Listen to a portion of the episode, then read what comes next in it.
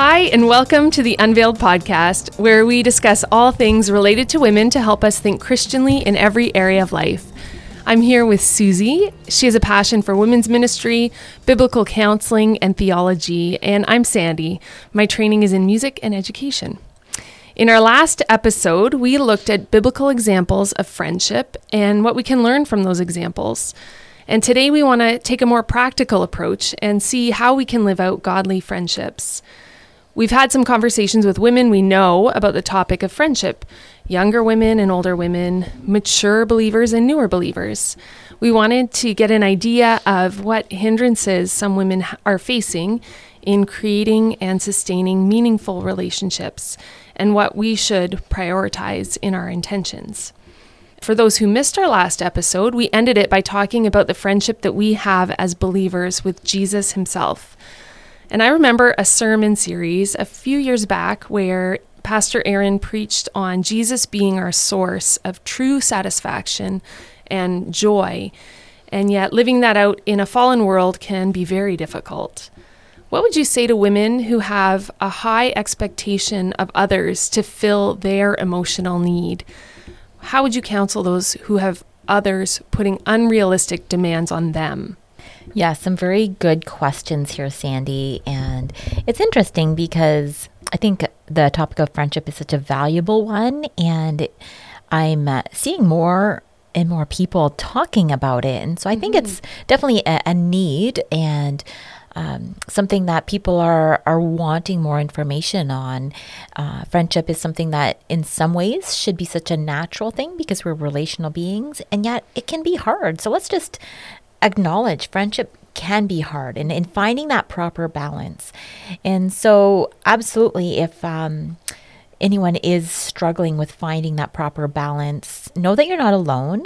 And also remember, it doesn't have to be that way. God can guide you in that. And so I think the first thing we need to remember is that we need to go to God first. And that's such a simple statement. And I think one that women have heard over and over again. It can almost be too easy to be true, but it but it's true.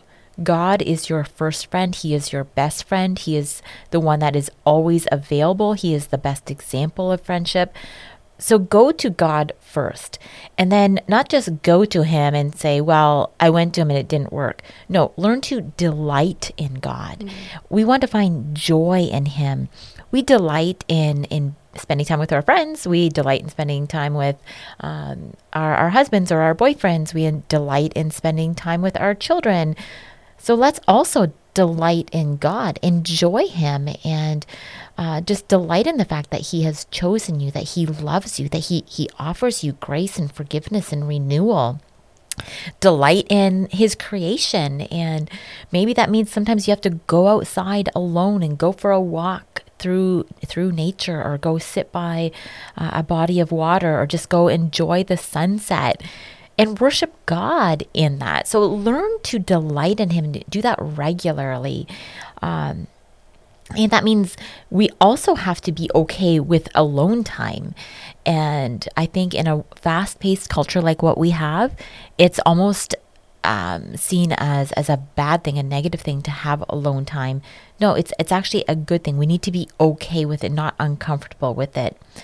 And um, uh, at the same time, we don't want to ever be people who isolate ourselves or are alone all the mm. time. Uh, some alone time is okay because it's an opportunity to spend time with God Himself. But friends are valuable and God created friendship. And even in our last episode, part one of this, we saw how God designed us to be relational beings and that isolation is not a good thing. And we saw some good biblical examples of friendship. And I think we need to remember that friends are designed to enhance our relationship with God, but they are not designed to replace our relationship with God. Because true friends, biblical friends, they will help you to delight in God. They will point you to God. They will help you to enjoy the good gifts that God has given you.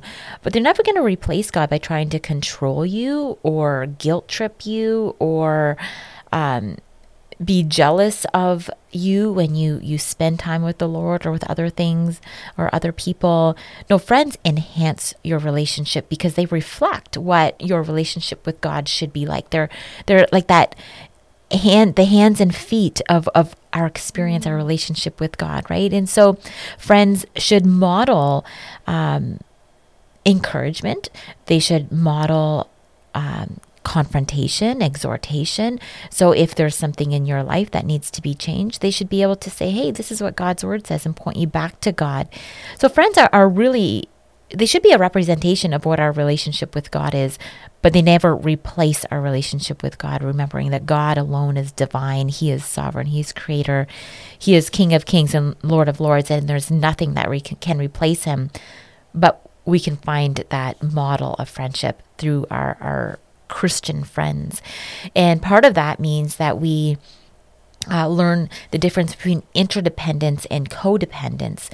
Uh, our relationships with our friends are meant to be interdependent, meaning that we, we benefit from our friendships and we are able to bless one another through our friendships. We help each other emotionally, physically, relationally, but we don't depend on them in the sense that if they aren't there in the exact moment we need them, that we, we fall apart, that we, we need them to survive, to find our joy.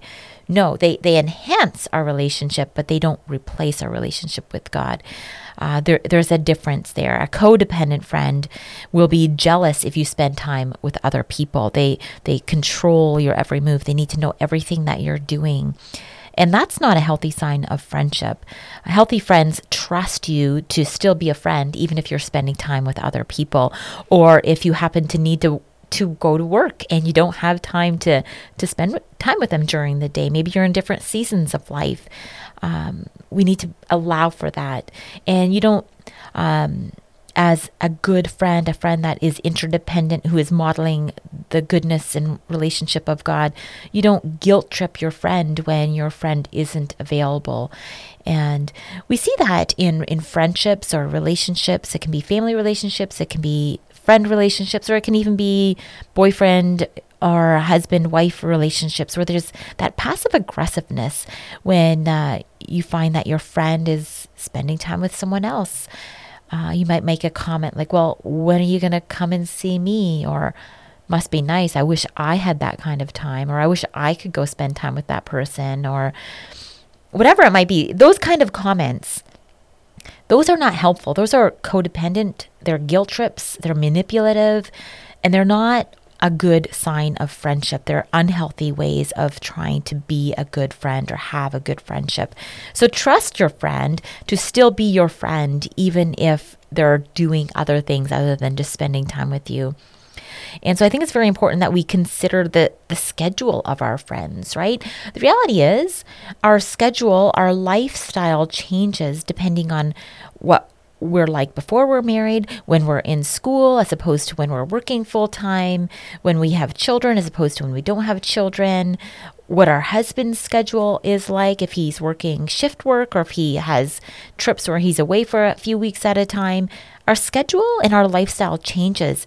And that doesn't mean it's a bad thing if our flexibility with our time with friends needs to change accordingly and a good friend will consider that. Mm-hmm. At the same time, um, if your friend every time you ask, no matter what's going on, says, No, I can't do it, I'm too busy, maybe there needs to be a conversation, or maybe uh, that person isn't truly a good friend for you.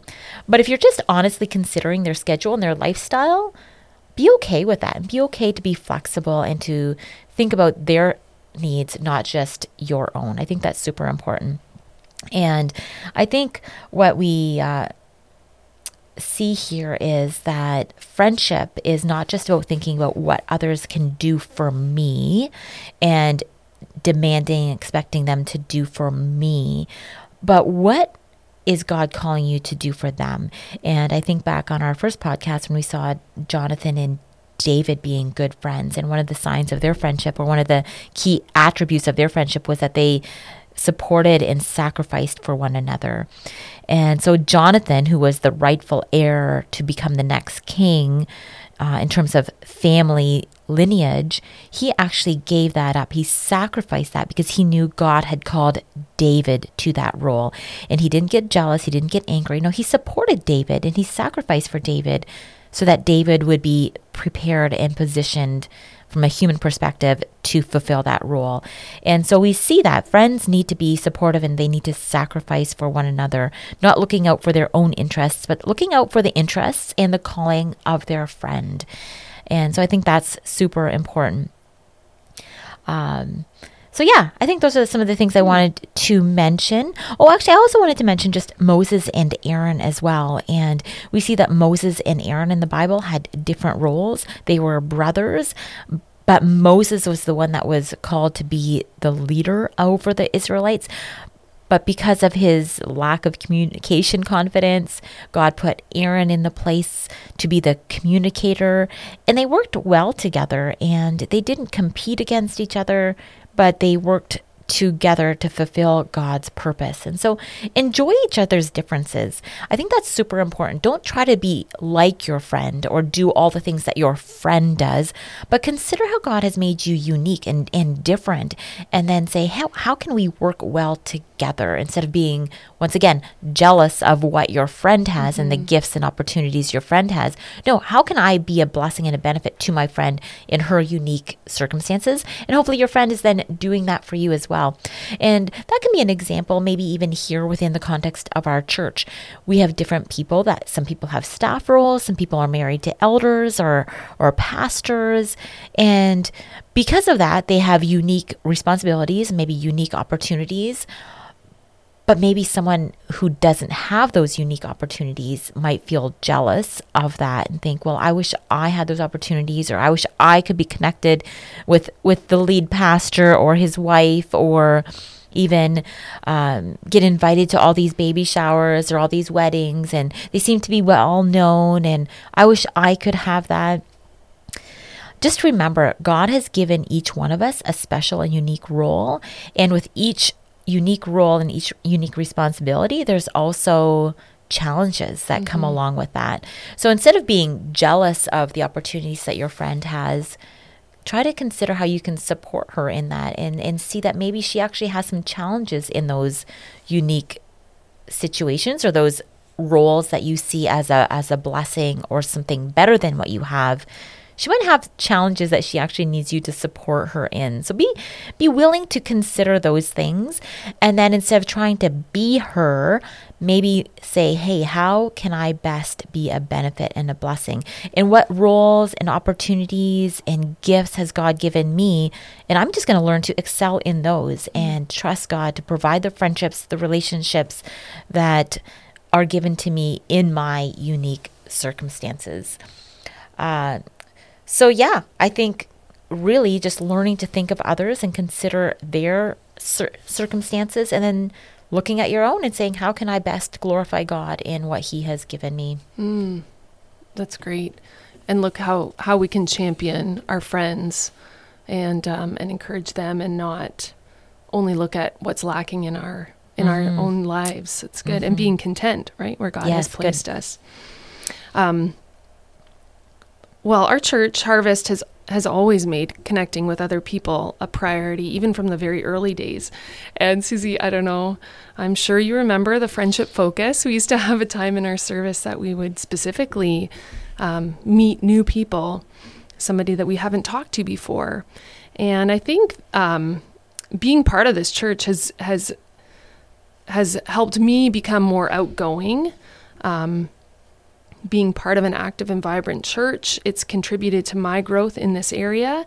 And I know this effort has come from our leadership to um, to encourage us to leave our comfort zone of waiting for people to come to you and you know to come come talk to you and instead to to look for others and to get to know them ask them good questions um, our church has grown quite a lot and it could be very easy for a newcomer to to slip in and leave without being noticed at all.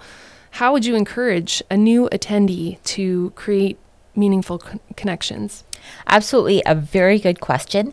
And I just want to say, first and foremost, I am the lead pastor's wife. I'm on staff here at the church. And so there's some people that might just assume that relationships always come easy to me, that people are always wanting to talk to me, that I'm always busy, and that this kind of thing is natural and it's not even something that I can understand if someone is going through a hard time.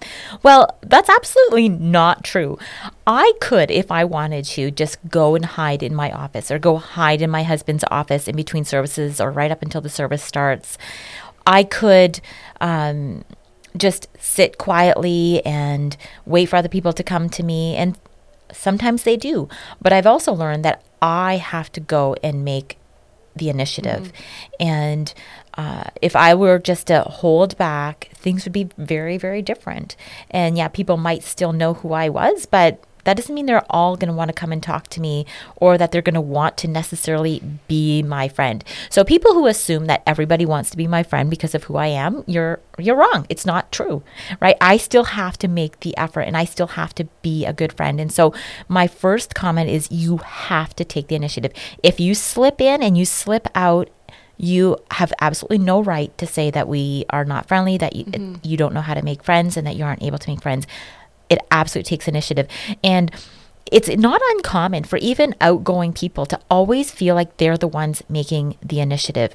And we can feel sorry for ourselves and say, well, why isn't anybody else making the effort? That is a lie from Satan. That is just a way for him to try and deceive you or discourage you. Keep making that effort mm-hmm. and stop comparing yourself to how much effort other people are putting in or compared to what you're doing. Just continue, continue mm-hmm. to take the initiative. And it's interesting. I have a, a, story of when my two of my kids changed schools, and um, it was uh, the oldest one, when he got off the bus, he just immediately walked right up to a group of guys and started talking to him. And my daughter was telling me about this, and she had observed this and found that very interesting. And as my oldest daughter was hearing that, she was just like shocked thinking I could never just go into a group of people that I don't know and start talking to them. And so it's just interesting to see the mm-hmm. different dynamics and the different personalities of my own children. But um, I I didn't ask for permission, but I, I don't think he'll mind. It, it was Simon, and I just loved the fact that he did that. He ended up being, I think, the most popular boy in school that year. And although I it is not my intention for my kids to be the most popular. I did actually delight in that. He was just well oh. liked. He went to school in a small town. Mm-hmm. Everybody took notice of the fact that this is a new kid. He had the confidence to go and talk to people, and he was well liked. It worked. and I was just happy for him because he's the youngest of the three boys. And so you know what it's like growing up in a family, being the youngest boy. The oldest boys always, they're older brothers and they make it known to the youngest brother. So I just delighted in seeing him have a year where he was well liked mm-hmm. and he didn't get himself into, you know, trouble being the popular kid. He was just noticed. And some of it was because he was the new kid, but some of it was the fact that he just went up and started talking to people. He was willing to do that. And mm-hmm. yeah, was he a little bit uncomfortable? Absolutely. But he did it. And so he's just a good example of hey, if you want friends, if you're in a new situation, you just have to go and insert yourself and start the conversation. And then just recently, actually, uh, Aaron and I had gone to Romania for a ministry trip. And it was an interesting situation because I knew the pastor and his wife. We've had regular conversations on Skype. We've met them in 2019 in person. So I knew them.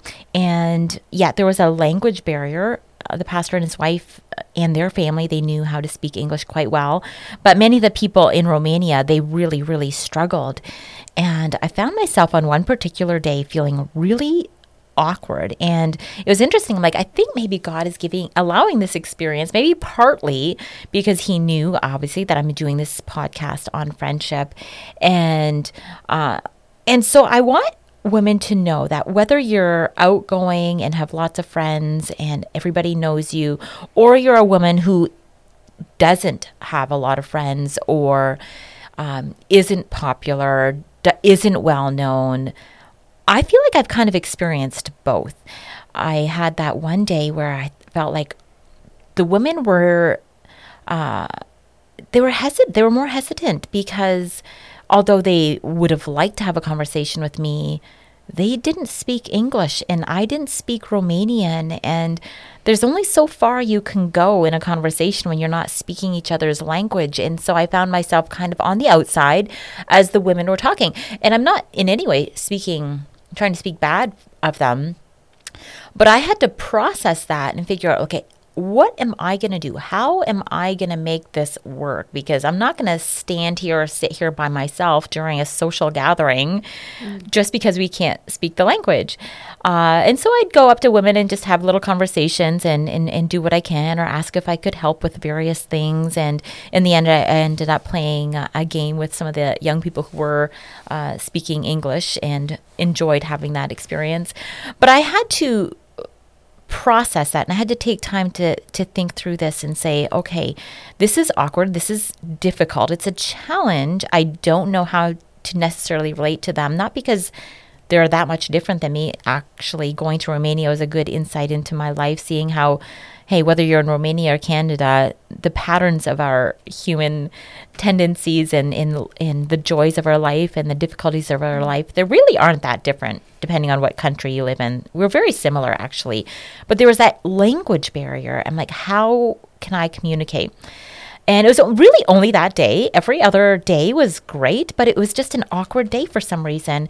And so I just I'm just sharing that with mm-hmm. all of you because I want you to know that I know what it feels like, and um, to push through that and to to remind yourself like how can I be a blessing to women?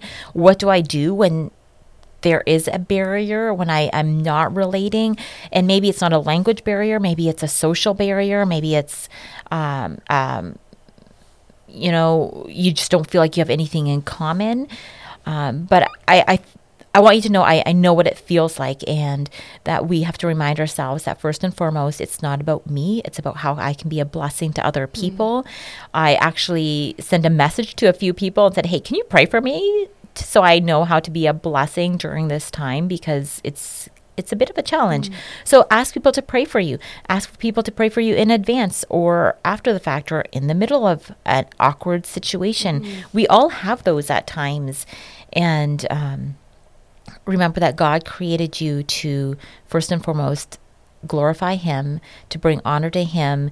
Going off in a corner by yourself and pouting or being isolated is not His plan for you. Mm-hmm. And He wants you to shine even if if there is a barrier of whatever sort it might be. So ask Him to help you through that and then go and be a blessing and a joy to the people that you're interacting with, whatever the situation might be. And then I had this other experience. It was so funny. I'm like, God, you're giving me these interesting experiences that um, maybe you're just helping me to relate and give these examples so that women who are listening, maybe one of the women that are listening can kind of relate. So I had this other experience where I was sitting in my office and uh, working away. I usually just sit in my office, eat my lunch as I'm, I'm working because there's lots to be done. And I hear a couple of women say, Hey, let's go sit outside for lunch. And I thought, oh, interesting that I didn't get invited. But I knew that I had a good relationship with them. I knew it wasn't anything personal. I did have a lot to do that that day, so I just kept on working.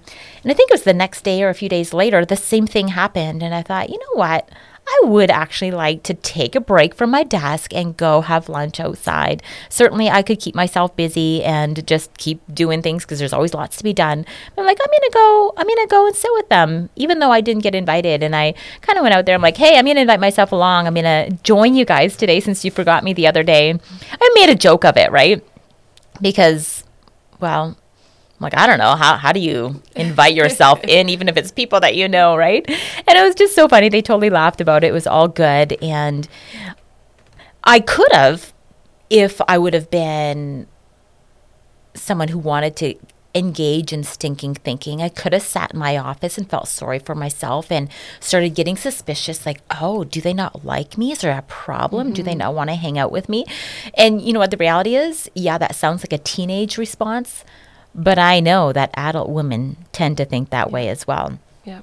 but I knew these women and I knew I didn't have an issue with them and they didn't have an issue with me and we were friends. And so I'm not going to even entertain those kind of ideas. So I just encourage you to sometimes just insert yourself mm-hmm. in. Sometimes there is an oversight and it's nothing personal. So don't assume there's a personal problem just because you've been left out of a situation. And I think in this situation, they know that I'm busy and I have a lot to do and they just assumed I I needed to stay in my office and continue working. There was absolutely nothing personal going on. And so I think learning to um, assume that the best of people and not just think, oh, there's something wrong with me because I didn't get invited. Mm-hmm. That's probably not the case. And at the same time, don't assume that you're going to be invited to everything like we were talking about earlier. Allow your friends to be friends with other people as well, right? So, yeah, that's just a few of the things. I would say, though, don't assume if you're thinking about being a friend, don't assume that people are too busy to be your friends just because you see them in a prominent role or in um, you know a busy season of life. Maybe they have lots of children at home, and um, or maybe their husband's really busy, so you're assuming, oh, they're too busy to hang out with me.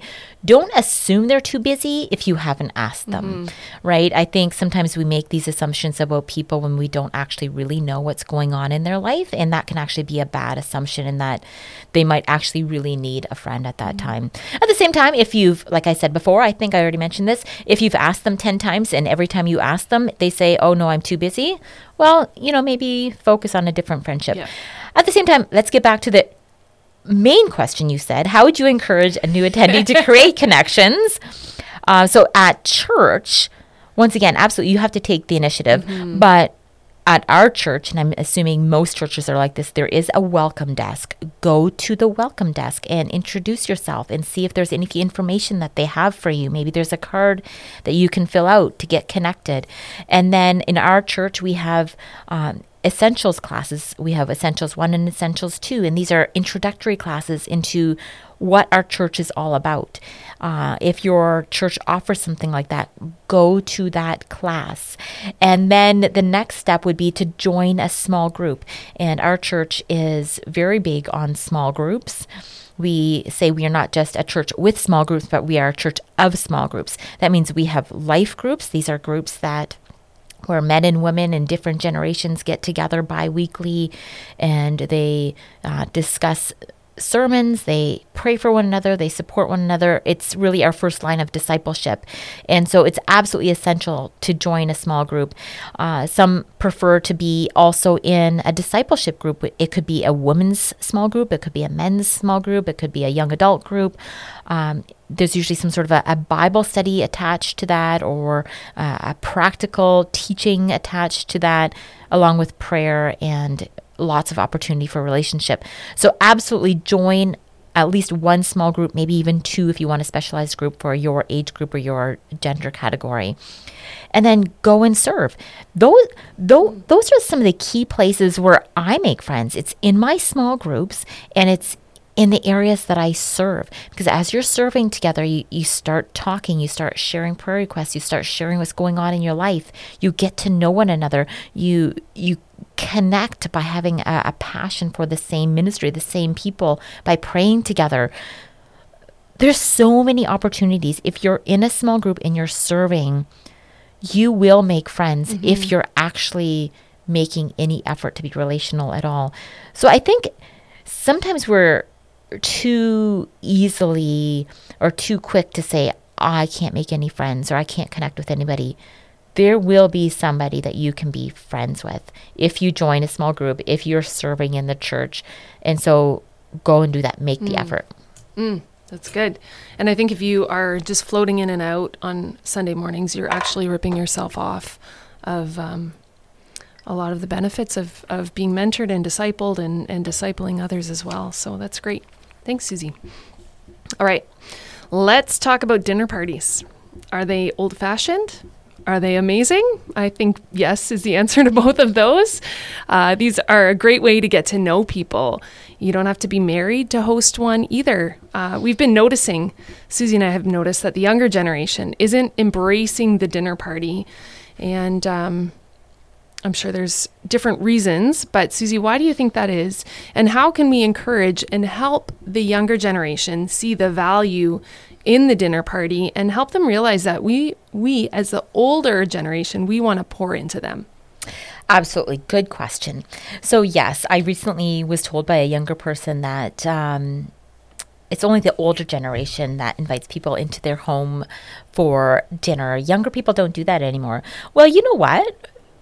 I think you should. Mm-hmm. And I think some old fashioned things, if that's what you want to label it, are still best. Mm-hmm. So maybe if you're struggling with friendship or you don't have the same kind of friends as you've seen in past generations, maybe this is part of the problem. So yeah. I think you can learn from the older generation. So I don't care if people label dinner parties or having someone over for dinner as old fashioned. I think there's still good things because I think food is central to the home. Mm. Everybody has to eat, and the home is central to relationships. And I just have a, a beautiful example again of our time in Romania.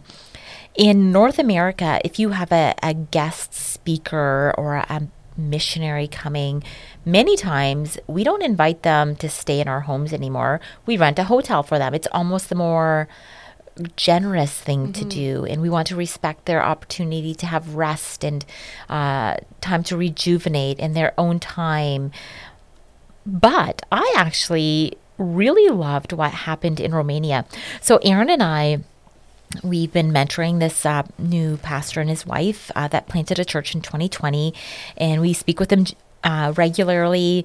Obviously, Romania is a second world country, and so their uh, economy isn't as strong as the Canadian economy. And the pastor and his wife, personally, they actually live in a very small home uh, that most of us would say that's too small for their family, but it works for them and they're happy and they all love the Lord, which is such a blessing to see. But there wouldn't have been room for Aaron and I to, to be there. And so what they did was they rented a bigger home for the week and they moved their whole family into this home with us and were just so hospitable. It was such a beautiful opportunity to get to know the whole family. Mm. So they were so generous. They they sh- their whole family, four kids and two parents, shared a bathroom. They gave Aaron and I a bathroom all to ourselves, and we had a bedroom to ourselves. And and then every morning we would wake up and they would make breakfast for us and and then they'd take us touring around to different locations different ministry opportunities or just different sites to see mm. and and then every day pretty much every day there would be somebody that would invite us into their home for lunch, somebody from the church, and then there'd be somebody that would invite us into their home at dinner time. And it was amazing. Mm. There's something to be said about being in someone's mm-hmm. home. You mm-hmm. get to know people differently. If I invite you to go out for lunch and we go to a restaurant, that's a nice experience. But it's a whole different level of intimacy if you are invited into my home or if I'm invited into your home. So when we were in Romania, we got to see how the family functions together. And that gives you insight into who they are as mm-hmm. people. Because it's not just about you, it's not just about getting to know one person what their family relationships like are like or their church relationships are like tells you a lot about who that person is as well. And so we in Romania spent a lot of time with the all the elders and their families, the the core group and their families, and it was such a blessing and it gave me insight into who these people are because I didn't just know them personally, I knew their whole family. I knew what their home is like. And so it's very very valuable. I think it's so important to continue to invite people into your home. Uh, and we can learn from other cultures. I think other cultures actually do better at this. Uh, if we stay in North America too long, we we forget and we grow bad at actually being hospitable and being mm people who invite others into our home. It's just too easy to go out for coffee or to go out for lunch or go out for dinner and, and we're really missing out. I think there's something when we actually go into someone's home, we, we relax, we, we are more casual, and it's less expensive to cook at home. And so I just encourage young people and anyone else learn to cook. And it's not old fashioned to cook mm-hmm. meals at home. It really isn't. And at the same time, you don't have to put on a Joanna Gaines meal and decorations and, you know, make it a, a whole beautiful experience. If that's your gift and you have time for that, go for it. But you don't have to feel like you have to put on a big show. That's not what it's about. It's about mm. relationship. I really think we have to get back to that. And as much as, you know, adding a, a few little decorative, um, you know, uh, herbs or you know, design to your uh, display of food can be a blessing. Go ahead and do it if that's your natural gift and that's who you are.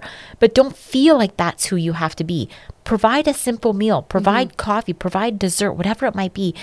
Have people into your home. That's such a great way to get to know people and mm-hmm. get to know more than just what they're putting on while you're at the restaurant. And so I'll just give a, a nice little um, tip as well. It is good to be polite if you do invite people into your home. The reality is, we do live in a culture where there's a lot more food sensitivities or aversions than maybe people would have had in the past. And so be considerate. So if you're inviting someone to your home, try to remember to ask them if they do have allergies or, or extreme food aversions so that you can be considerate of that. So that's just my mm-hmm. little tip. But I do think it's very important to have people in your home, even if it's old fashioned. Hey, sometimes old fashioned is cool. Mm-hmm. That's that's great advice, and I think um, just the the realization that you don't have to have a, a perfect home or a, a, you know a perfect meal to be able to to invite people over. It can just be real, right? Mm-hmm. So, okay, piggybacking on that a little bit, it says in Titus 2, verses 3 to 4 Older women, likewise, are to be reverent in behavior, not slanderers or slaves to much wine. They are to teach what is good, and so train the young women to love their husbands and children, to be self controlled, pure, working at home, kind, and submissive to their own husbands, that the word of God may not be reviled. So, the older ladies, let's call them wise women, uh, that I've spoken to, have a desire to minister to the younger women but um, it's a struggle to find ways to connect. The dinner party thing doesn't seem to be catching on until they listen to this podcast, maybe. Of course. and um, the wise women want to find opportunities to spend time together. And another barrier seems to be communication. Um, young women don't seem to be interested in maybe an old fashioned phone call, talking on the phone, and maybe texting back isn't always reliable. So, two things I think, seem to be happening. Um, the wise women want to know what the younger ladies want to do, and they want to meet them there. And maybe the younger women are not realizing what the older women can offer in terms of discipleship and mentoring. Um, this isn't about the younger women filling a need for the older women, but actually the older women want to pour into the younger women. Maybe there's a feeling of obligation along the lines of like having to go visit grandma or an aunt that you don't really want to spend time with. Um, what would you add to this as a mother of younger women and someone involved in women's ministry? Yes, so there's a, a few things here. So, first of all, I would say, in general, I do actually believe that the young women in our church, many of them do want to be mentored and have a relationship with the older women. But I have noticed that um, the younger generation does not seem to be good at responding to texts or emails, maybe even phone calls. Phone calls are awkward because many people don't do that anymore. Mm-hmm. But they do want real live relationships. Mm-hmm. And so I would just encourage the older women make that effort to say hello, to take an interest in the younger women in your lives and ask them questions. Don't be too quick to offer advice. I think we want to be considerate and and we do have to be mm. careful. I think as older women because we've had a lot of life experience and we can be very passionate about things. There are times when we can almost come across as know-it-alls mm. or as self-righteous because we're too quick to offer mm. advice or maybe even it's the way we say it. We say it um, in a way that I, I believe most most of the time it comes from a, a genuine heart but because uh, we feel strongly about a certain situation. Maybe we come across as being condescending. So let's just be considerate of that as we talk to the younger generation. Let's take time to ask them the questions to really understand what's going on in their life. And if you don't know the younger people very well, maybe ask them once they've shared some some situations or some life experiences with you ask them if they would mind if you gave them advice rather than just mm. being too quick to offer it mm-hmm. and i think that most of the time you'll actually find that they're very receptive to that so that would be my my advice at the same time i would say over the last few years, I've just become increasingly aware of this. And it's not coming out of, of personal situation in the sense that I, I think I have a good relationship with a lot of young people. I have a good relationship with my kids. So I'm not saying because I've been personally uh, the the uh, one who's experienced this, but I've seen this where a lot of people speak quite negatively about their parents mm-hmm. or their in-laws or about older people in general and they they complain about um, you know, the fact that their parents want to be too involved in their life, or they complain about how embarrassing their parents are, or uh, whatever it might be. There's just a disrespectful tone in the way that a lot of young people, um, or even middle aged people, speak about the elderly. And I, I say this carefully because I've had to process this in my own life because I think as we become adults of our own, as we have our own children, we become more aware of the flaws of our parents and maybe how they did things that affected us meg- negatively and we wish they would have done things differently. And there's certainly a time to process that. And I think it's very biblical to process that so that we don't follow the same patterns of mistakes that our parents had. And so, yeah, talk to the people that can help you through that and navigate that so that there can be proper restoration or forgiveness or healing that needs to take place if you did have parents that that failed whether it's big ways or small ways right? Mm-hmm. so invite the people into your life that can help you to process that but don't paint your parents in a, completely negative picture all around. Or don't be too quick to just speak negatively about them or how annoying they are or how frustrating they are because of the way that they interact with you. It's actually something that I've noticed is more of a, a cultural thing in North America. And I don't think it's a good thing. I've noticed it in other cultures that they speak very highly of the elderly and of their parents and their in laws. They sacrifice to be able to take care of them and they speak well of them. And I'm thinking, wow, that's a difference in what I see from people who were born and raised in North America. Uh, many times, people born and raised in North America, they don't want to sacrifice. They are very quick to put their parents into an old age home, a, a nursing home. Um, and I, I do recognize that there's a time for that, and I don't judge people who do, but sometimes people are too quick to do that because they don't want to sacrifice and actually spend time with their aging parents or mm-hmm. helping them out. And then they speak poorly of them. I, I have some friends, they're actually uh, Arabic Christian friends. And uh, a few different families, and I take note of how respectful they are of the mm-hmm. elderly. Um, the parents are, that the grandchildren are very willing to help and be available. And I think that's admirable. And even the way they speak, I never hear a word of, of disrespect or negative comment coming from their mouths. And I think, wow, like their parents can't have been perfect, or their in laws can't have been perfect. And yet there's no disrespect there.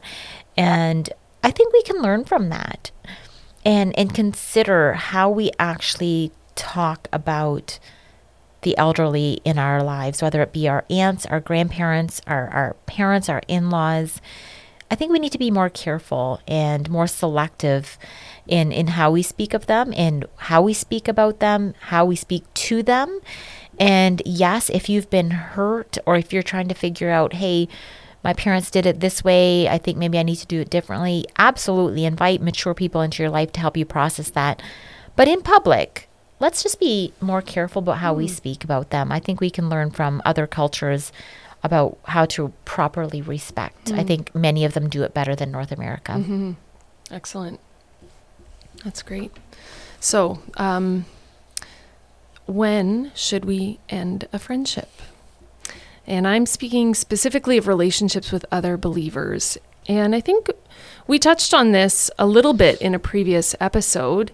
And um, this was very prevalent during COVID. Depending on what stance you chose or what church you stood with, lifelong friendships were often tested or ended over issues like choosing to gather versus choosing to stay home, over medical choices you did or didn't take, or even even masking. I think some relationships ended over that. Um, maybe these friendships were ultimately broken over who was Lord over your life. Um, maybe it was a matter of spiritual maturity or being evenly yoked. Um, I know my husband and I, at times, we, we feel like we're exiting a battlefield and we find ourselves shaking our heads and looking at the aftermath and wondering how do we proceed from here so, Susie, do you have some insight on this? Uh, yes, I wouldn't say I'm I have perfect insight or or even have modeled it perfectly myself, but I do think that um, maybe now is the time because maybe some of the emotions, the high emotions we experienced during the uh, last three years, maybe they've settled down a little bit, mm. and there's opportunities for reasonable gospel centered conversations. Mm. And so if there's people in your life that have hurt you and offended you because they had a very different response, a response that you would consider uh, to be sinful during the last three years, maybe now is actually a time where you can have a reasonable conversation mm. and you can speak truth without unnecessary hurt mm-hmm. taking place, right? And just really consider why they did the things that they did and hear from them, listen to them, and then tell them why you did the things that you did and why you believe so strongly that what you did was the right and biblical uh, thing to do. And at the end, you might have a different opinion and and you might not even fully agree but I think there's there's room to take time to process it and they might not be where you're at immediately, but maybe there's time for them to really think through it and pray through it and as you've shared some good sound biblical knowledge on on the fact that God is sovereign and ultimately we obey him rather than man mm-hmm. and that yes God has put governing officials into place to to rule and to keep order in our country they've overstepped and they don't actually have authority eh, over the church um, when it comes to some of these things that they they try to control and manipulate and they try mm-hmm. to shut us down and that's where we have to listen to God rather than the governing authorities. Mm-hmm. Have a good response to them, think reasonably, pray for them, and just maybe you can actually have an influence in their lives.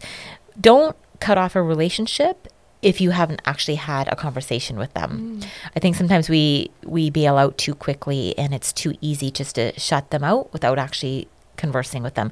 Yes, maybe there was a time during the really intense period where we had to to um, keep our distance or uh, just not have that intimate relationship because things were too hurtful and you were at two very different situations or out responses to it all and you couldn't be friends or you couldn't be intimate friends together. But now maybe it's, it's time where you can, can have a conversation and if if it ends poorly and they're uh, just unwilling to to see or even value what you have to say maybe that's a time when you have to reevaluate like are the are we actually thinking biblically in the same way or maybe this is actually a false friendship that should never have taken place but have the conversation mm-hmm. and um, be somewhat flexible they don't have to I don't think they have to agree 100% with everything that you say, as long as in the end they still believe that God is sovereign and He is ruler over all. Maybe the way that they see the outcome of that is a little bit different than yours, but do they still testify to the sovereignty of God? I think you can maintain that mm-hmm. friendship and you can continue to influence each other.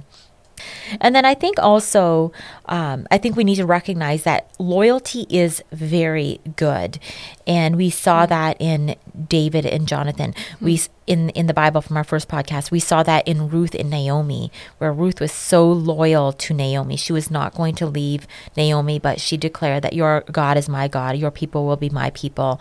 That's a beautiful mm. thing, and we want to be those kind of loyal friends who stick together. And in most cases, we can. And we, we stick together even when our friends are going through a, a, difficult season or if they're going through a season where they're wrestling and questioning things. We, we can still be loyal to them. But we shouldn't be loyal to them at the expense of compromise. And that means that if, um, a few examples, we have to draw the hard line. If our best friend is going to marry an unbeliever, we don't attend their wedding.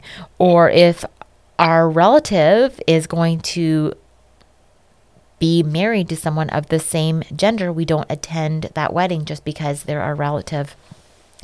Or if our friend has an affair on her husband, we don't stand by her and take her side if she's not repentant, right? So we don't compromise for the sake of loyalty, but as much as possible, we should be loyal mm-hmm. through the ups and downs of life, right? Yeah. And that means that we have to think the best of our friends for as long as possible. And so don't be too quick to label people or to um, to assume the worst in people just because maybe someone else has said something about them, or maybe they're going through a difficult season, they're struggling, they're wrestling. Assume the best. And mm-hmm. once again, I think we touched on this in the first podcast, but uh, I just want to mention 1 Corinthians 13 4 to 8 that says, Love is patient and kind.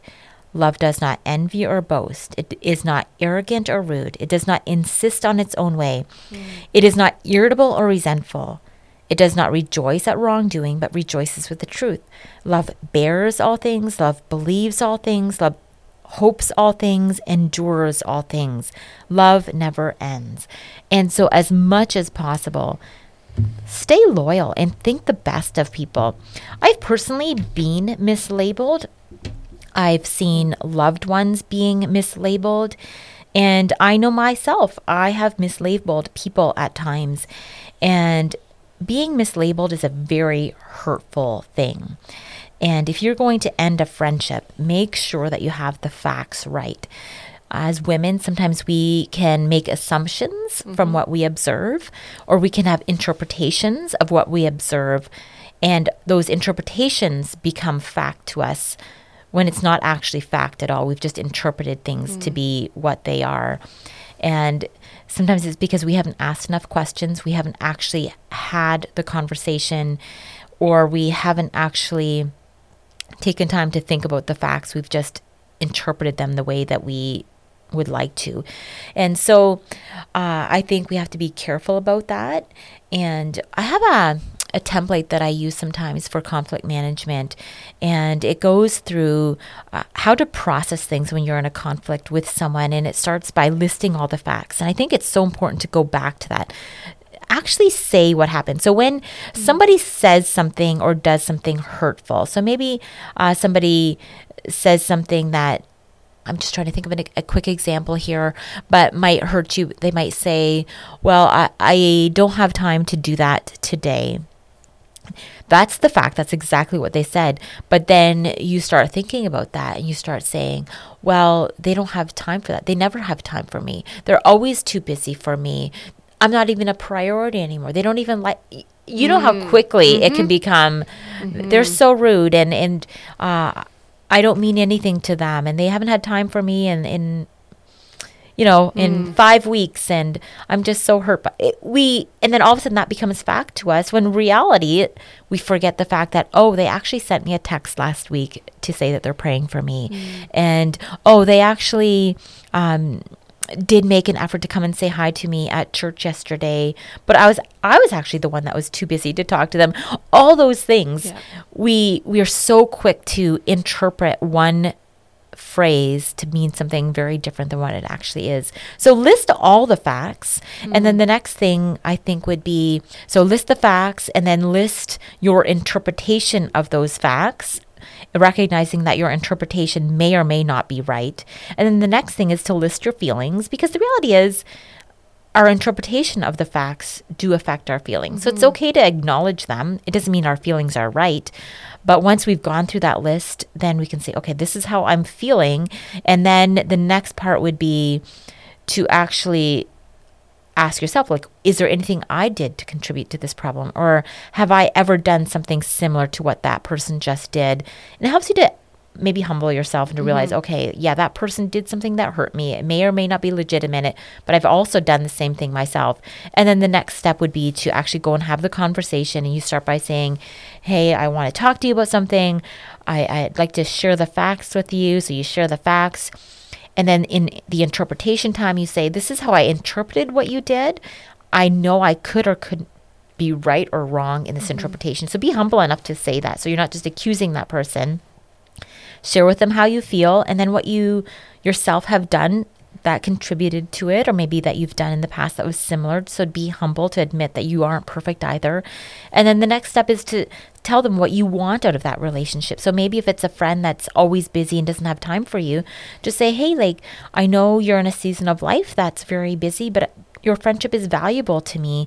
So what do you think would be a realistic thing for us to come up with? Like, is there a realistic amount of time that we could spend together? Um, maybe we could go out once every three or four months and and go see a movie or go for a walk or whatever it might be, right? Mm-hmm. Come up with a plan of what you want and then let them respond and, and let you know, hey, yeah, that sounds reasonable. Or no, actually, I can get together with you every month. It doesn't just have to be every, be every three or four months, right? Like you, you don't know what mm. the outcome will be, but have the conversation.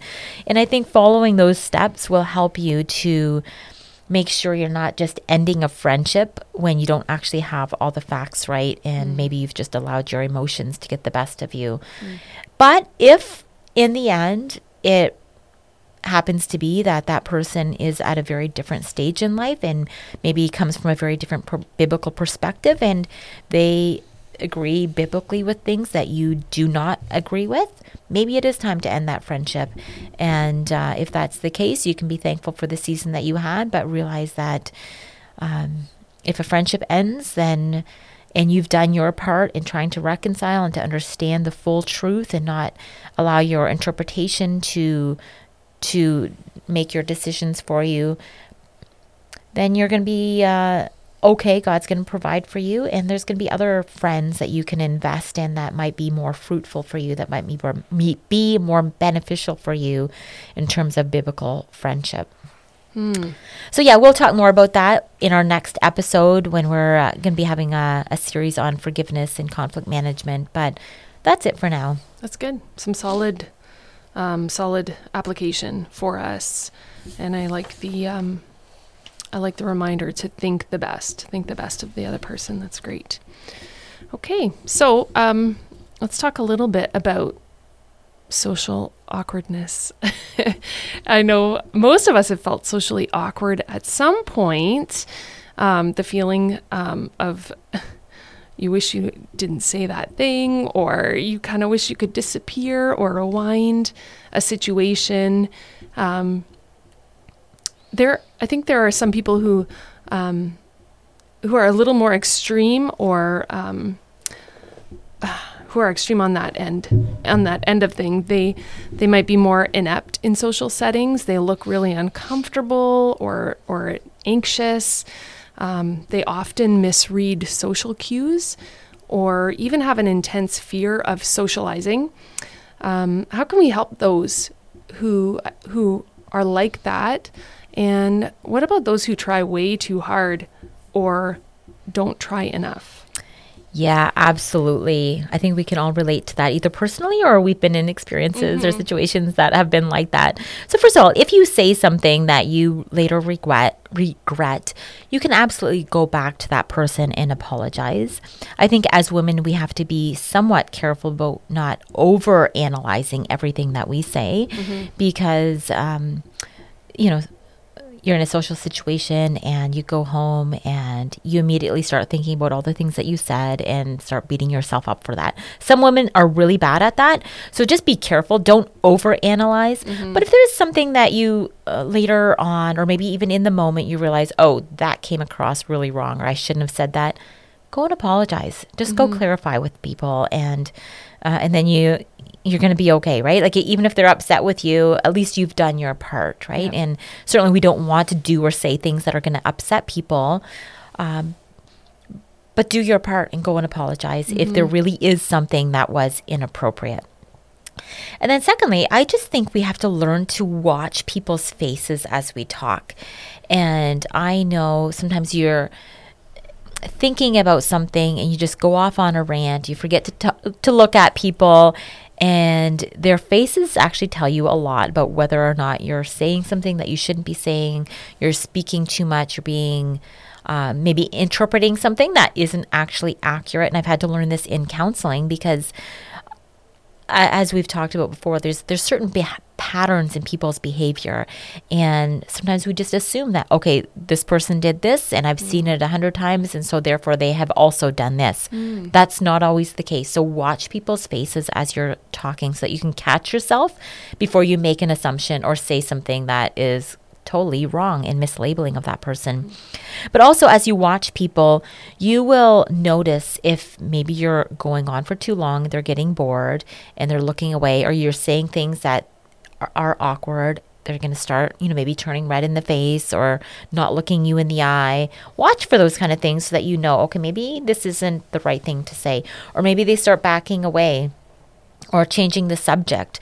Maybe it's because you're talking too much about yourself instead of asking questions about them, or um, maybe you are being too too intentional. Right? We've talked about being mm. intentional, taking initiative, and we should do that in relationships. But if you're too aggressive, it's going to make people awkward. Yeah. And I think, especially as adults, we want to give relationships time to develop. You don't have to be best friends with that person just because you've made a connection with them one time, right? So, watch people, watch those subtle cues, and be intentional, but don't be overly aggressive either. And I think asking good questions is is a good thing and really seek to know that person and listen to them. Listen to what they're saying instead of just thinking about the next thing you want to say. And uh, once again, just the idea of not rushing a relationship. You don't have to develop a, a you know, a, one of those best friend relationships the very first time you meet. And we've se- I've seen this in guy girl relationships, uh, either guys aren't intentional enough, they're too passive, or they rush into things and maybe on the first date they tell uh, their date that they would like to marry them and, and that they'd like to get married within the next six months or they would like to have 10 children and would she be willing to have mm-hmm. 10 children whoa like that's rushing things you don't need to move that quickly just because you're intentional mm-hmm. and maybe we can do those kind of things with our girlfriends as well right and we we um, maybe go go for a walk with a friend and we're like, hey, do you want to go again tomorrow? And hey, you're my bestie now. It's like, whoa, like give me some space, right? We don't have to make those covenants immediately. So don't rush things, but be intentional. Um, and I think we've talked about this a little bit, but we should know the other person's life and know their schedule. And that means that we want to be flexible. Don't expect them to hang out with you a few times a week if their schedule is full. Maybe they work full time, or maybe they are, they're parents of young children, and uh, maybe they're going through a busy season season planning a lot of family events.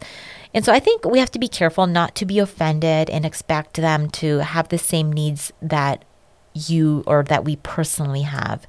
And some of this is a season of life, some of it is uh, the difference between being an introvert and an extrovert there, I think sometimes we uh, are too quick to label others or ourselves with those words. And whether you're an extrovert or an introvert, I think we need to be willing to stretch ourselves and learn from others and not to use those things as an excuse. The introvert can be quick to say, Well, I'm an introvert, so I'm shy, I'm quiet, I just like to stay at home, I, I re, um, rejuvenate when I'm by myself. Well, there is some truth to that, but don't use that as an excuse to isolate. You still need friends, so go and be an intentional.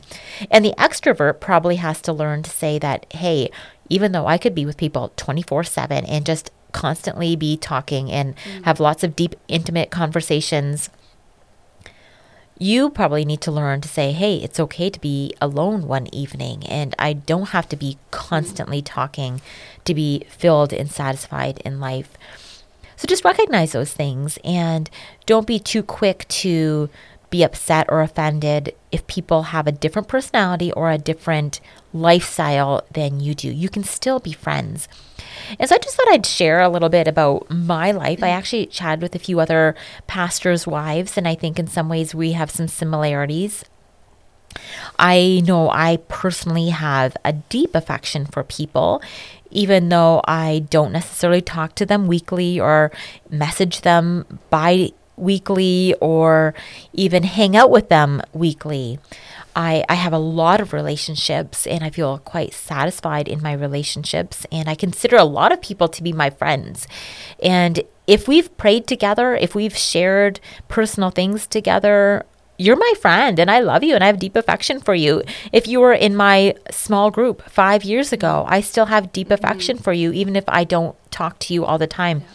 And that's part of, I, I think it's partly my role. We, we are part of a a large church and I've, you know, I would like to know as many people as possible.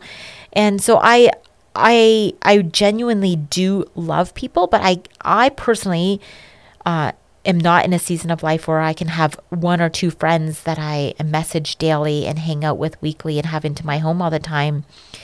Uh, and I'm personally okay with that.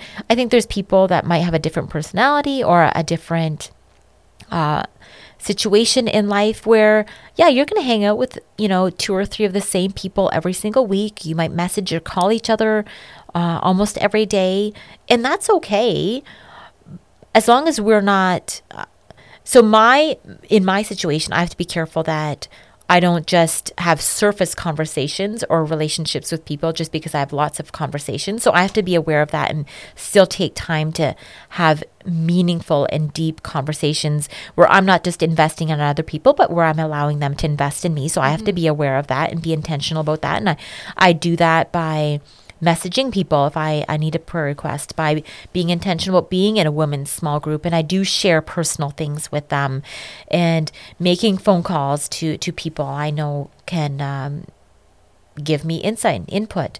I have to be intentional about that.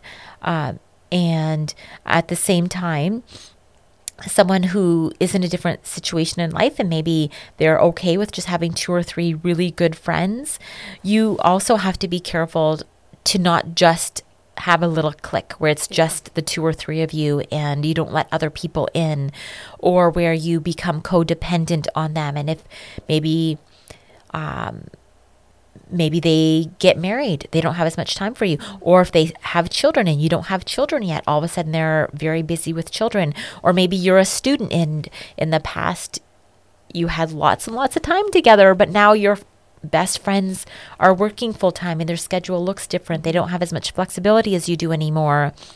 You have to be okay with that variation and that flexibility. Um, and so, yeah, I just think it's very important for us to recognize that our friends should be people who reflect our relationship with God and mm-hmm. that means that we spend time together, we share with one another, we point each other to Christ, we help one another, we sacrifice for one another, we are loyal to one another, we confess our sins to one another, we forgive one another, we are long suffering. Those are all examples of what relationships in Christ are all about because they represent the gospel. And the most important thing in our friendships is not so much that we're together with the same people every day or every other day or at least a few times a week, but are we representing the gospel in our relationships? And that means, am I doing that for others? And am I allowing others to do that for me? Mm. And and then to be willing to say, okay, so it's okay to have friends that look different, and my friendships might look different than your friendships. But most importantly, are we representing the gospel in those friendships? I love that. That's great. Um, and I think living a godly life attracts other godly friendships for sure. As we wrap up this series on friendships, Susie, can you give us a Susie list of tips that can help us build and maintain godly friendships? Yes, so absolutely. First of all, don't isolate. Uh, don't just go home and sulk and feel sorry for yourself. Um, you have to take initiative. And back to that question you just asked even earlier about the social awkwardness. I think sometimes we have blind spots and we don't necessarily know what our own socially awkward tendencies are. So, if you are having a difficult time making friends, maybe you need to go and ask someone you love, someone you trust, and say, Hey, do I have any socially awkward characteristics? Is there something about me that I need to know? Because I'm, I'm going through a season of life and I'm having a hard time making friends. And I actually honestly don't know why that is. I've joined a small group, I've, I'm serving at the church, I'm, I'm trying to take initiative, but there's something that's being a barrier. Can you please tell me? And then listen to them. It might be hurtful. Be mm-hmm. prepared for that. Mm-hmm. But if you actually want to change, be willing to be hurt so that you can actually learn how to have gospel centered friendships.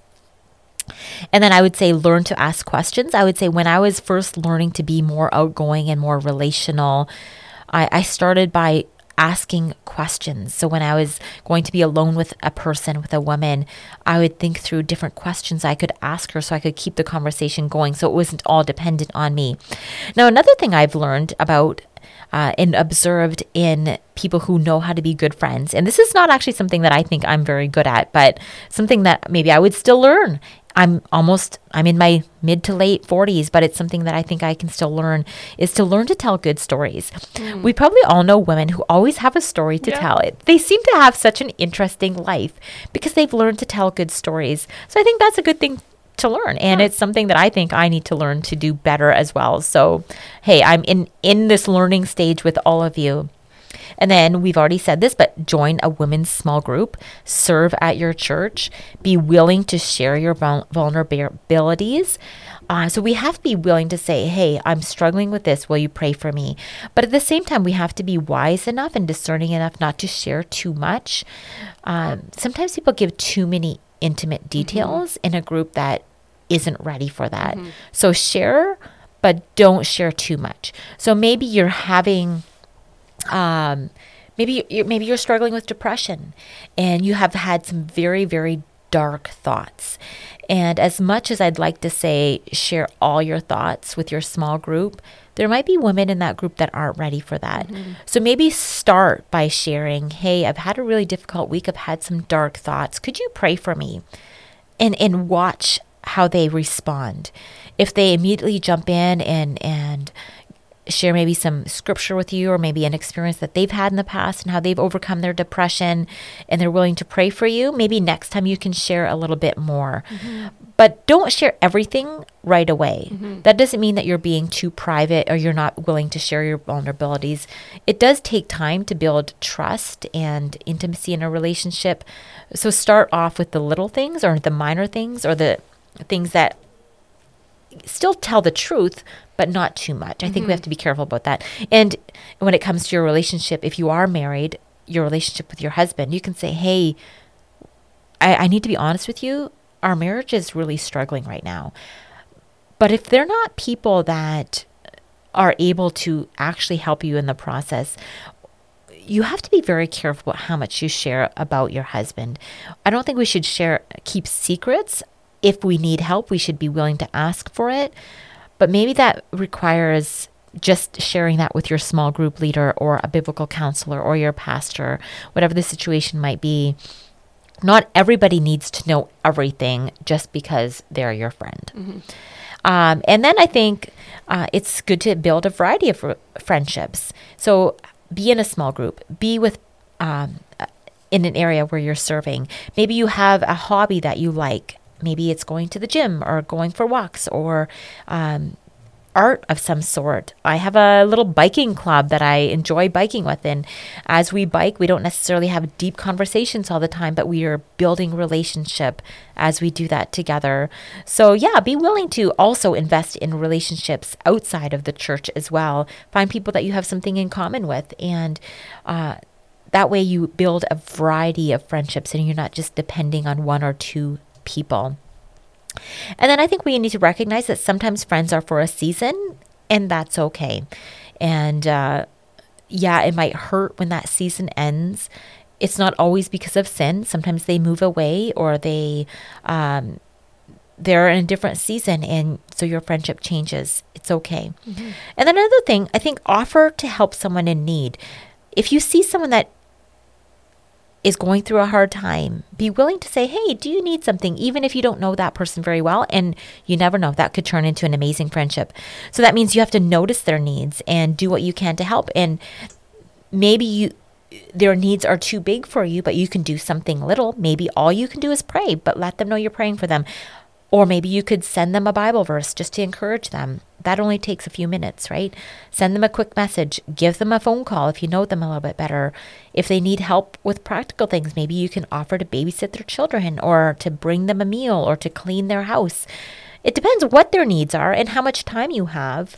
Um, don't try to be God to them. You can't necessarily solve their problem, but notice a need and then do what you can, or at least offer to do something. And then uh, another thing I'd say is don't just try to be friends with the most popular people. Uh, I, I, find that sometimes um, you notice that someone's popular, they have a lot of friends, they have a lot of influence, and the new person wants to hang out with that person because they're noticed and they seem to have a lot of friends, they seem to have a lot of information, they seem to be a lot of fun. And and yet because they're the most popular, they already have 25 friends and can't keep up with the friendships that they already have. It doesn't mean that there's something wrong with you. It just means that they have reached reached their max and they they just don't have the ability to have another close friend. So don't just try to be friends with them, but at the same time, don't ignore them either. Don't assume that just because they are well known that they actually have a lot of friends. So if you see something in them that draws you to them, test the waters. And if they jump on it, if they want to hang out with you, maybe they're actually somebody that does mm-hmm. need a friend. They appear to have a lot of relationships, but maybe they're just surfacey relationships. So just, yeah, test the waters there.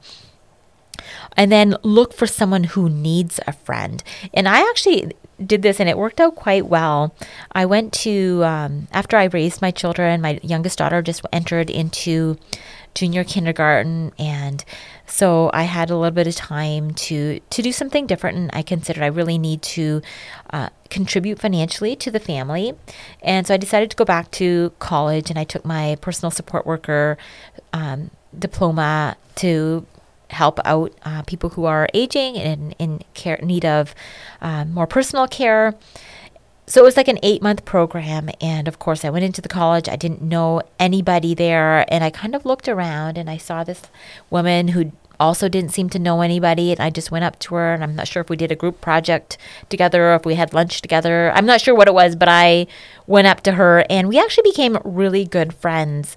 And it was just a good, um, opportunity. I saw her need. I also needed a friend. I needed someone to do a group project with. And so I went up to her and took that initiative. So sometimes we have to do that. Look for mm-hmm. someone who needs a friend. In any group setting, there is usually going to be someone that looks lost, that looks alone, that isn't hanging out with anybody. Go and talk to that mm-hmm. person. You are not too cool to be friends with the lonely, right? Mm-hmm. So, so um, and you never know what kind of a friendship that might bring. And maybe it will never develop into a friendship because maybe you don't have that chemistry. But at least go and be kind and you never know what will happen. Once again, it's it's more about you being a good friend than it is about meeting your own needs. Go and meet the need of another person. And then of course, be willing to express your friendship to people, but don't be clingy. So, yeah, let people know that you value their friendship, that you had a good time but don't be so clingy that you're like, oh, I just had such a good time with you. I wish I could spend time with you every day. You're just such a fun person and you're just so beautiful. Like, some friends can actually be that way. Mm-hmm. Don't be that person. and then allow, once again, let's just finish with saying allow your friends to be friends with others. You don't have to be codependent or, or, keep them in a box. Your friends are allowed to be friends with other people. And this might uh, I'm sure, I think I've shared it with some people and it might surprise some people. But when I was going through a stage in my life where I was really trying to figure out how to be more outgoing and interactive, um, because I was, you know, had been a fairly shy person, there was someone that gave me the advice that said this. She said, Work the room. People want to talk to you. And it's not even necessarily anything super spiritual. But when she said that to me, I kind of got the picture. So I'm married to a husband who is, uh, he's the lead pastor of our church. He's very outgoing. He can t- talk to anybody. And so there's many situations where we're going to an event together, but we're not together. He he has a role, he has um, opportunities, he has um, a lot of people that he knows. And many times I don't know as many people as he does. Mm-hmm. And when we were first married, I'd often feel awkward or I'd feel lonely or out of place. And uh, I wished that I could be with him, although knowing that wasn't necessarily the best thing. And so realizing, okay, I can be that person too. I don't just have to sit here and wait for people to come to me. No, actually, Go work the room. Go and talk to people. So look around the room, look for other people who are sitting by themselves, or even if they're in a group, just go and say hello. Be friendly. Who doesn't like a friendly person? And I started doing that, and it really made a difference. Like it, mm. I look back and I think, mm. like, how did that impact my life so much? But it did, and now it's just more natural to me, and uh, I, I find it quite enjoyable. And Sometimes you stay and chat for a while if it's a good conversation, if you easily connect with the group of people that you're talking to or that one person that you're going to talk to. Sometimes it's not. Maybe it's an awkward situation, but at least you've gone and done your part. You've said hello and being friendly and if that's all it is, that's okay. Move on to the next person. Mm-hmm. Go work the room, right? It if makes we all, your time more enjoyable. Yeah, yeah. If we all did yeah. that, like, can you imagine? Yeah. It, it would make for a really good time. Yeah. And then one more thing, and these aren't, once again, this list is not something that I would say it's a priority list that goes from top to bottom. Uh, they are just ideas that come to mind as I've thought about what I've done in my own life to be a friend and to make friends, and then what I've seen other people do as well. And I'd say pray with your friends.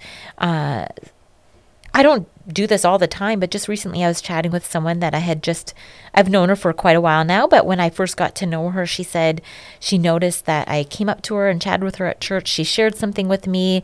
And in that moment, I prayed with her. And I don't even remember that really. Uh, maybe I have a vague memory, but it's not something that I would have ever even thought of again if she hadn't mentioned that to me. And it was just a reminder of how valuable it is to pray with someone, right? It's easy to say, I'll pray for you. Mm-hmm. And I'm probably as guilty as anyone, maybe even more, that I I forget afterwards. Mm-hmm. And then you feel so guilty and so awful for forgetting to pray for that person. And so, as much as possible, pray with your friend in the moment when they ask you, whether you're on the phone, whether you're texting, whether you're at church or going for a run or at the gym or going for a bike ride. Pray with your friends, and if not, pray as soon as possible afterwards, and then let them know that you're praying for them. Um, so I know I've been doing a lot of talking here, but one of our listeners actually sent me this message. It's a little testimony of uh, her journey in friendship. And mm. I just wanted to share that with you because I think it's valuable. Hey, Sandy, you and I have chatted a lot here, but I like hearing from other people as well. And this is what she said. So I'm just going to read her her message. It says, "Things I have found helpful." She said, "Be with be friends with Jesus first. Run to Him first, even before you talk to another friend. So often I find myself even just sharing a hard or sad thing that happened with God first. It relieves some of the pain, and I'm in a better place if and when I share with a friend. Mm. Such good advice, mm-hmm. right? Sometimes we can get real ugly fast with our friends. And maybe if we had actually processed with God first, we wouldn't be quite so ugly. Yeah. And then, secondly, pray. God knows that people whom you will connect with and have things in common with, and maybe He already put you in each other's lives for some time, for such a time as this. So maybe you've known someone. Uh, here, this, these are my own words now. Mm-hmm. Uh, commenting on what she said. Maybe you've known someone for a long time and you've just been casual friends, but all of a sudden something happens in one or the other's life, and it's an opportunity to develop that friendship. Uh, and then thirdly or fourthly, she said, uh, join a Bible study and interact with people there. So she's repeating some of the same stuff that we already said, but I, it's good advice. Mm-hmm. so it's not just coming from me; it's being affirmed by another person. so you you can count on it. And then she also says, reach out to a good friend or a few whom you haven't spoken with in a while. A few months ago, I voice mes- messaged a few friends that live out of the province and have have spoken to in a year or two, and it's been so great to catch up and reconnect. Sometimes it's a week or a few in between messages, and that's okay. And then she also says, It is okay if your friendship with one person looks different than another person's friendship with that same person. Personalities are different and people connect on different things. So, also something I've already said, but mm-hmm. good to see, hear her affirm that. And then she also said, A good friend gave me this tip. When people tell you or you tell them, hey, we should go for coffee sometime or we should hang out, keep a list of these people. And when you're feeling lonely or want to do something, go to your list and ask them to hang out. Uh, now, my comment. This is my comment. I think that's great advice. So what too. a good idea to keep a list, yeah. right? Because sometimes we can get offended and say, "Oh yeah, three months ago she told me she wanted to go out for coffee with me, and she still hasn't reached out." Once again, stop feeling sorry for yourself mm-hmm. and reach out to that Do person. It. Yeah. Yep. And then another thing she said is pursue friendship. Around the new year, a friend posted in a prayer group that I am part of about a podcast she listened to, and it's these two 20 something women. And I think the podcast was about New Year's goals. I don't even know if I listened to it or not, but they talked about a variety of topics for women in college, their 20s. I love what they said about friendship. They compared making new friends to dating in the way that you have to pursue friendship, like asking a new person out for coffee. So, once again, pursue, be intentional. Mm-hmm. And then the last thing she said is this has been a season of many new things, and one of the greatest blessings has been the new friendships and new depth to old friendships. And I praise God, praise the Lord for his goodness to me. And so, what an encouragement, mm-hmm. right? Mm-hmm. Sometimes we go through hard times and we can either isolate and feel sorry for ourselves. And maybe for a season we do, for a, hopefully not a whole season, but for a short period of time. But then let's go and put into practice the things that we already know to be true, things that we have seen in others, things that have been said to us about friendship let's go practice those mm-hmm. and not just wait for others to come and practice them on us. And it can be such a blessing, just as this woman, this listener of ours, testified to us. She has been blessed, even though she started off in a very difficult season. The friendships she's gained because of it have been a great blessing to her. So, um, yeah, every season can be an opportunity to build new friendships or to increase the old friendships that you already have, just like we just heard. Well, thank you, Susie, for your really thoughtful insight into friendship. And I know you've been thinking about this for a while, and um, hopefully, this will help encourage women to be intentional and thoughtful in this area. And I have some um, some things that I want to work on as well. So I thank you for that and your list and um, yeah, just this discussion that we've had. So, thank you to everybody for joining us again as we look to rebuild biblical womanhood from the foundation up.